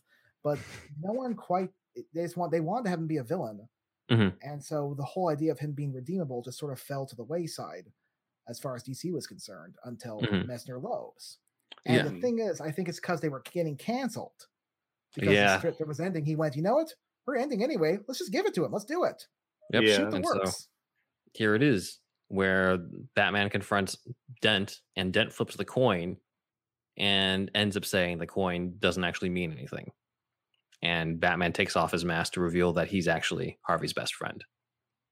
It's and awesome. it ends with uh, Batman comforting a fallen Harvey Dent on here, which is an image like we just have not seen. Yeah. You know, we just, we just never get to see this. No. Especially for his villains. No, Two Face is disfigured. He can't be. He can't be good. So He's a like, disfigured man. I'm just gonna kick him around and punch him. No, this is- this is a hell of a way to to end it and uh, we have basically it seems like harvey is somewhat cured by the end his face is going to get fixed and it, it ends with sort of the redemption of harvey. It doesn't really end so much with a, a major character development of batman uh, or any of the villains. It ends with the fulfillment of harvey's character. I think because what makes it really powerful is that Batman shows a sense of vulnerability Mhm. that he never can do in the ongoing comics because that that could that just changes the dynamic so much unless you give him give Two Face amnesia later on, you know, like Mhm. Riddler style. Right. Give give right We'll just undo it, sweep that under the rug. But i forgot your secret identity yeah whoops, back to business as usual. yeah Oh man. It's the problem is that like the in this situation you kind of want to keep the status quo business wise. So I understand it, but also it, it cripples stories in a way. Uh, that's why it's kind of like it's almost a good thing that it was canceled at this point because we were able to get this part. Yeah, for all the for the few people who still had the newspaper syndicated to them who actually would have read it. Yeah. like I, I feel like that whenever I would look up someone talking about the strip, they only would remember like the Max Collins and Marshall Rogers stuff, and fewer and fewer would remember the stuff that came subsequently. So I feel like that came out to like a tiny little audience of crickets before it was. Quietly uh, canceled. Yeah. So no, this is Yeah. this to me is one of the most moving and surprising and bold endings I've ever seen for a Two Face story, and Mhm. nobody read it. Yeah, and it's in a Sunday comic strip that nobody can read except Yeah. on except on Tumblr. so it's like it's it's insane that this quality is presented in this medium, as I keep saying. So uh, that is pretty much what you know. That's pretty much our coverage on the original Batman '89 sequel comic, the Sunday or the daily comic strips from uh, Bill Messner-Loebs, Max Allan Collins, Marshall Rogers, Carmine Infantino, and John Nyberg, and that is superhero stuff you should know.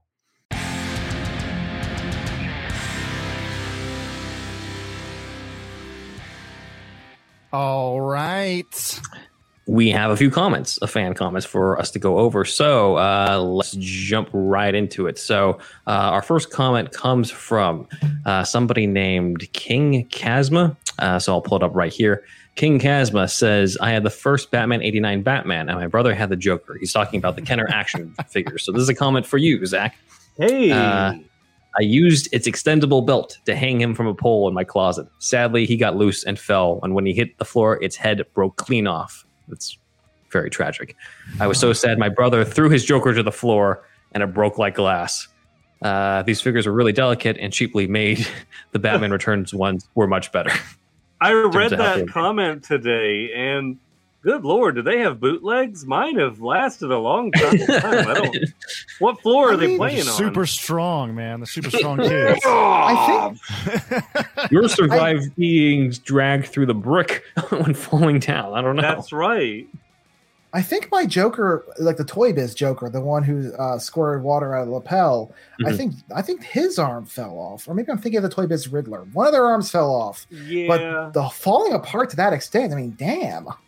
Yeah. I, he's talking about the superpowers figures, and I can admit, so I've got the loose superpowers Joker and the loose Toy Biz Joker, many of them, and the loose superpowers one feels a little lighter. Uh, I think it, it may be a thinner plastic, or it's possible a cheaper plastic, but it doesn't it doesn't feel as like weighty and hefty as the Toy Biz Joker. So I'm not sure, uh, you know, as far as like what the process was and what plastics were Mhm. used, but I kind of see what he's saying. I never was quite that rough with my toys, but um, but uh, Hey, I, yeah, I have a ten year old. They can be. They can be rough, that rough with Mhm. the toys. I understand. I get it. I get it. yeah. I just treasured my toys so much. Other than like I told Ben, like when I scraped their faces against the brick wall to reenact Jack Nicholson falling off of the cathedral. So a little too, a little too rough. yeah. Of course, I think they maybe in some way they're just like, yeah, but that just means that they'll come back to the store and get another one type of thing at That's that time. right. So that's probably the thinking on that. Uh, but yeah, thank you, King Chasma. Yeah. Uh, next person is a really long comment. This is for you, Andrew, on the Wow. Superman video game. This is from C Mac. Shit. Uh, says, I love Superman and have been thinking about how a good game could be made for several years. I think the reason people get Superman games wrong is because they think they need to fight super strong enemies and guys of kryptonite because Superman is invincible and all that. I would do it differently. I don't think people realize that's not really Superman's weakness. Superman's real weakness is that he cares about humanity. Uh, already, there's more understanding here in this comment than a lot of people with Superman. Uh, you have to make a game system where the player is forced to approach each enemy a certain way. You have to limit your powers. So here's how I would start it. Uh, you start playing as Superman, then as people go crazy and start throwing cars, killing people, smashing things, and ruining the city, the voice of Jor-El would come in and say, "My son, you have fallen away from your destiny." and as you rack up your wanted meter or something like that, you lose hero points. Eventually, excuse me. Eventually, if you go crazy, Martian Manhunter would shoot you and take away your abilities. Huh. You then cut to a scene of a world without Superman, and the player would realize how critical it is to be good. Eventually, by saving people with no power, you can restore your Superman status. This is really fascinating. Uh, each mission uh, or encounter would be subject to this condition. So, if you have to deal with some thug Superman says, I can't kill them, just knock them out. Different enemies would require conditions. So, by following this way, uh, you would get hero points, which would translate into new moves and items for taking down enemies. So, it would be like you got to buy new um, moves to take out thugs quickly, and each mission could have uh, a timer that you can actually see. Everything in Superman movies and shows seems to have a racing clock, like 10 seconds to smack away all the bu- bullets, uh, like five minutes to stop the bomb, 20 minutes to get uh, Lois without breaking through so many walls. Superman's challenge isn't that he's allergic to kryptonite, but that he cares about whether he destroys buildings or messes up and people die. The challenge becomes the player's ability to figure out how to solve the problem, not how Superman is OP. As people die or he breaks things, the Daily Planet can report on it and he can lose more points, which is current uh, currency for all kinds of stuff. Maybe like, sorry, I'm, my eyes are just completely shot right now looking at this. Maybe like favor or charm to get the inside scoop uh, on another story or mission, and then eventually you can add in kryptonite bad guys, and Superman can unload it with full force. If you smash a bunch of stuff, uh, Clark Kent uh, issues charm or loses charm. Sorry, and when he asks about the next mission, um, no one tells him. Superman could be a great game, but you can't assume that Superman has to kill everybody. Okay.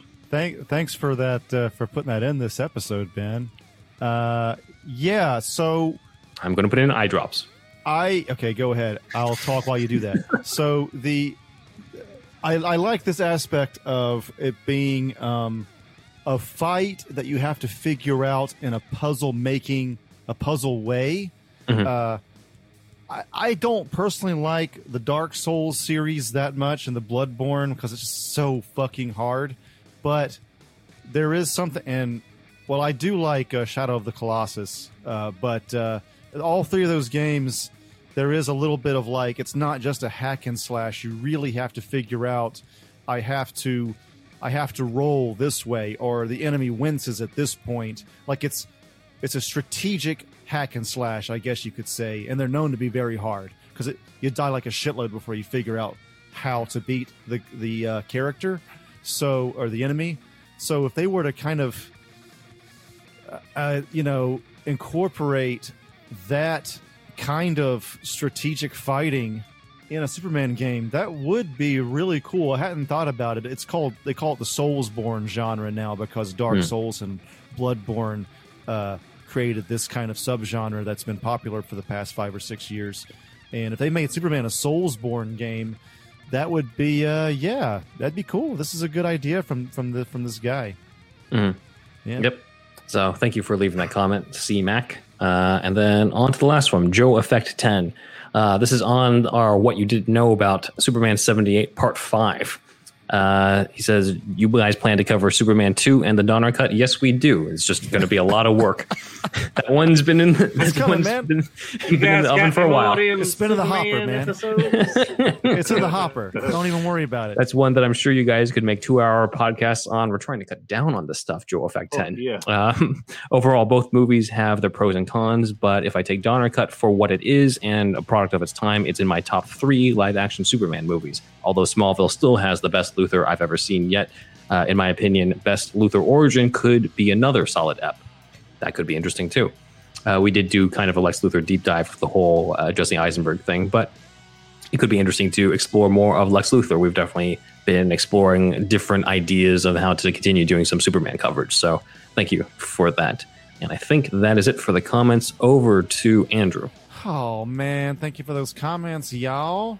And uh, we want to thank our Patreon subscribers who are Shasta Leom O Super Infoman, Douglas P. Dandy, Aaron Willett, Nick Noir, Jesse E, Jeffrey R, Scott V, Asgers Webb, Jeremy H, Alex of the What Mean Podcast, Ian Justice, Jared P, and Paul C.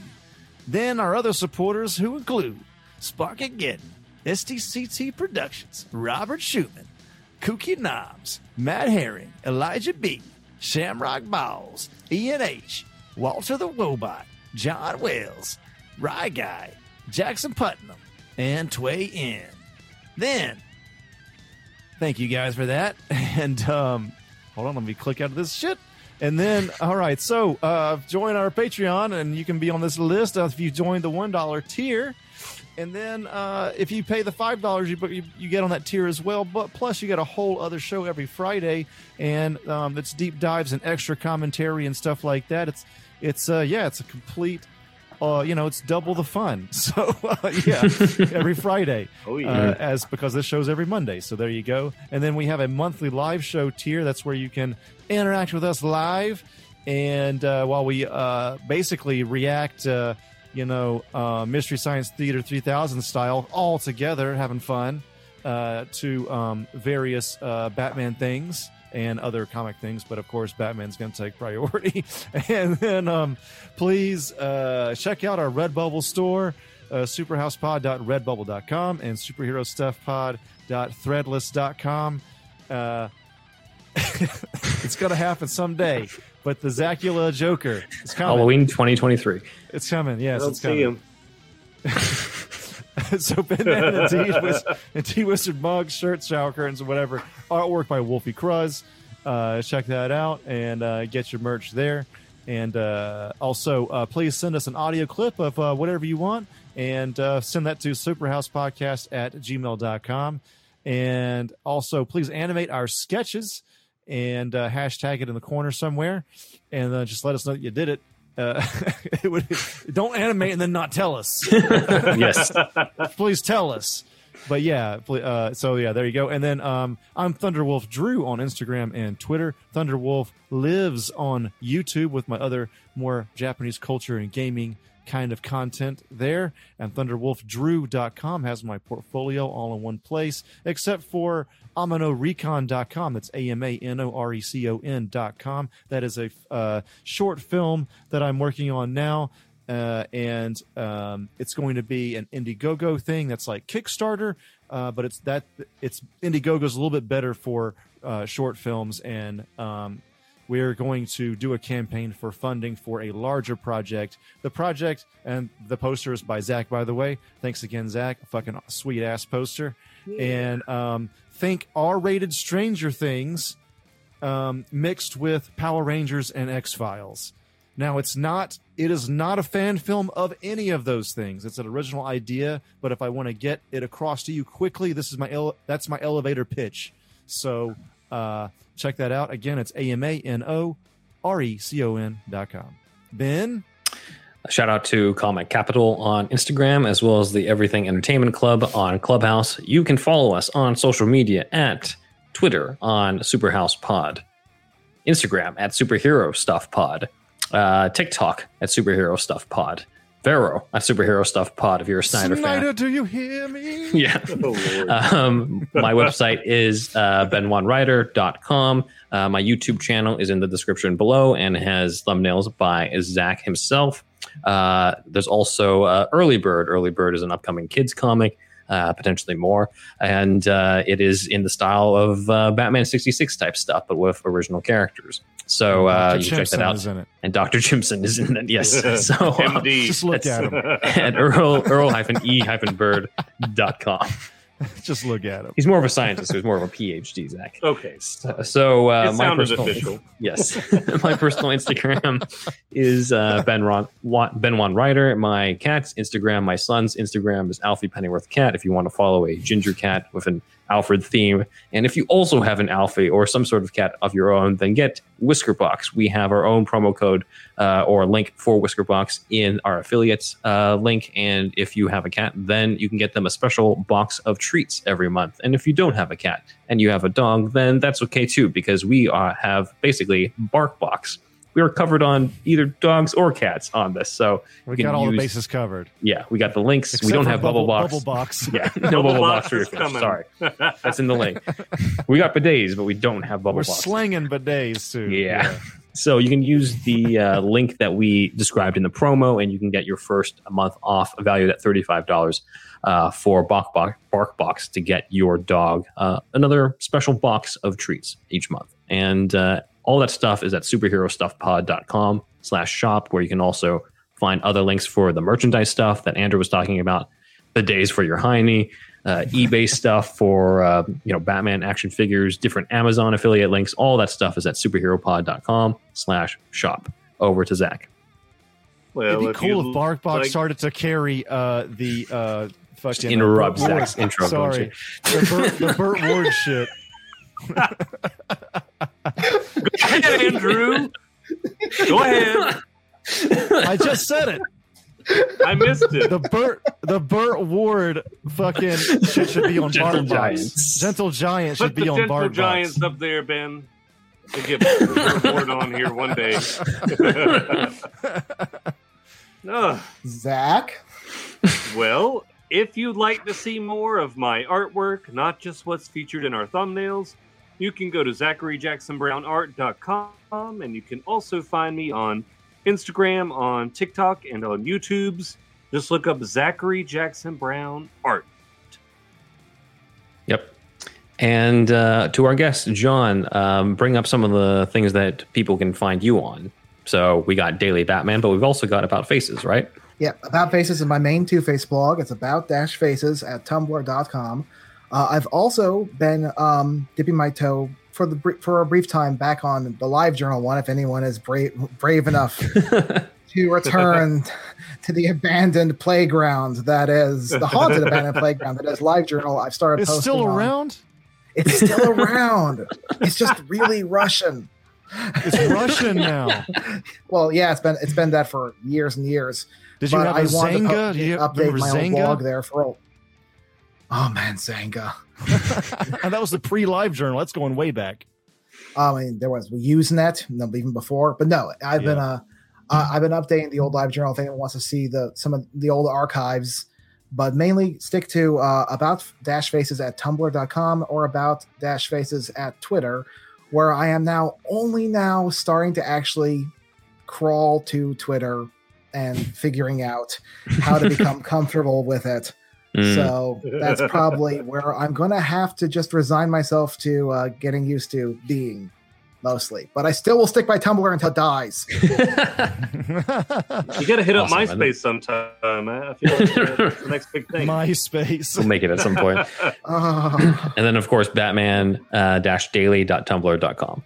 yep, that's that's where the that's where the strip currently lives Mhm. until such time as will hopefully be published. In which case, if DC asks me to, I will take it down quite happily Mhm. it, if it ever gets published. Awesome. All right. And with that, that is it. That is the original 89 sequel comic. That's and awesome. Thank uh, you.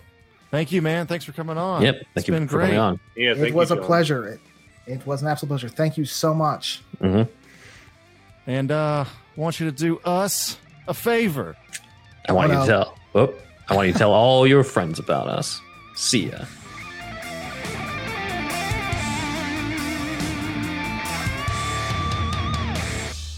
Indeed. Superhero Stuff You Should Know is part of the Greenlit Podcast Network. You're listening to the Geekscape Network.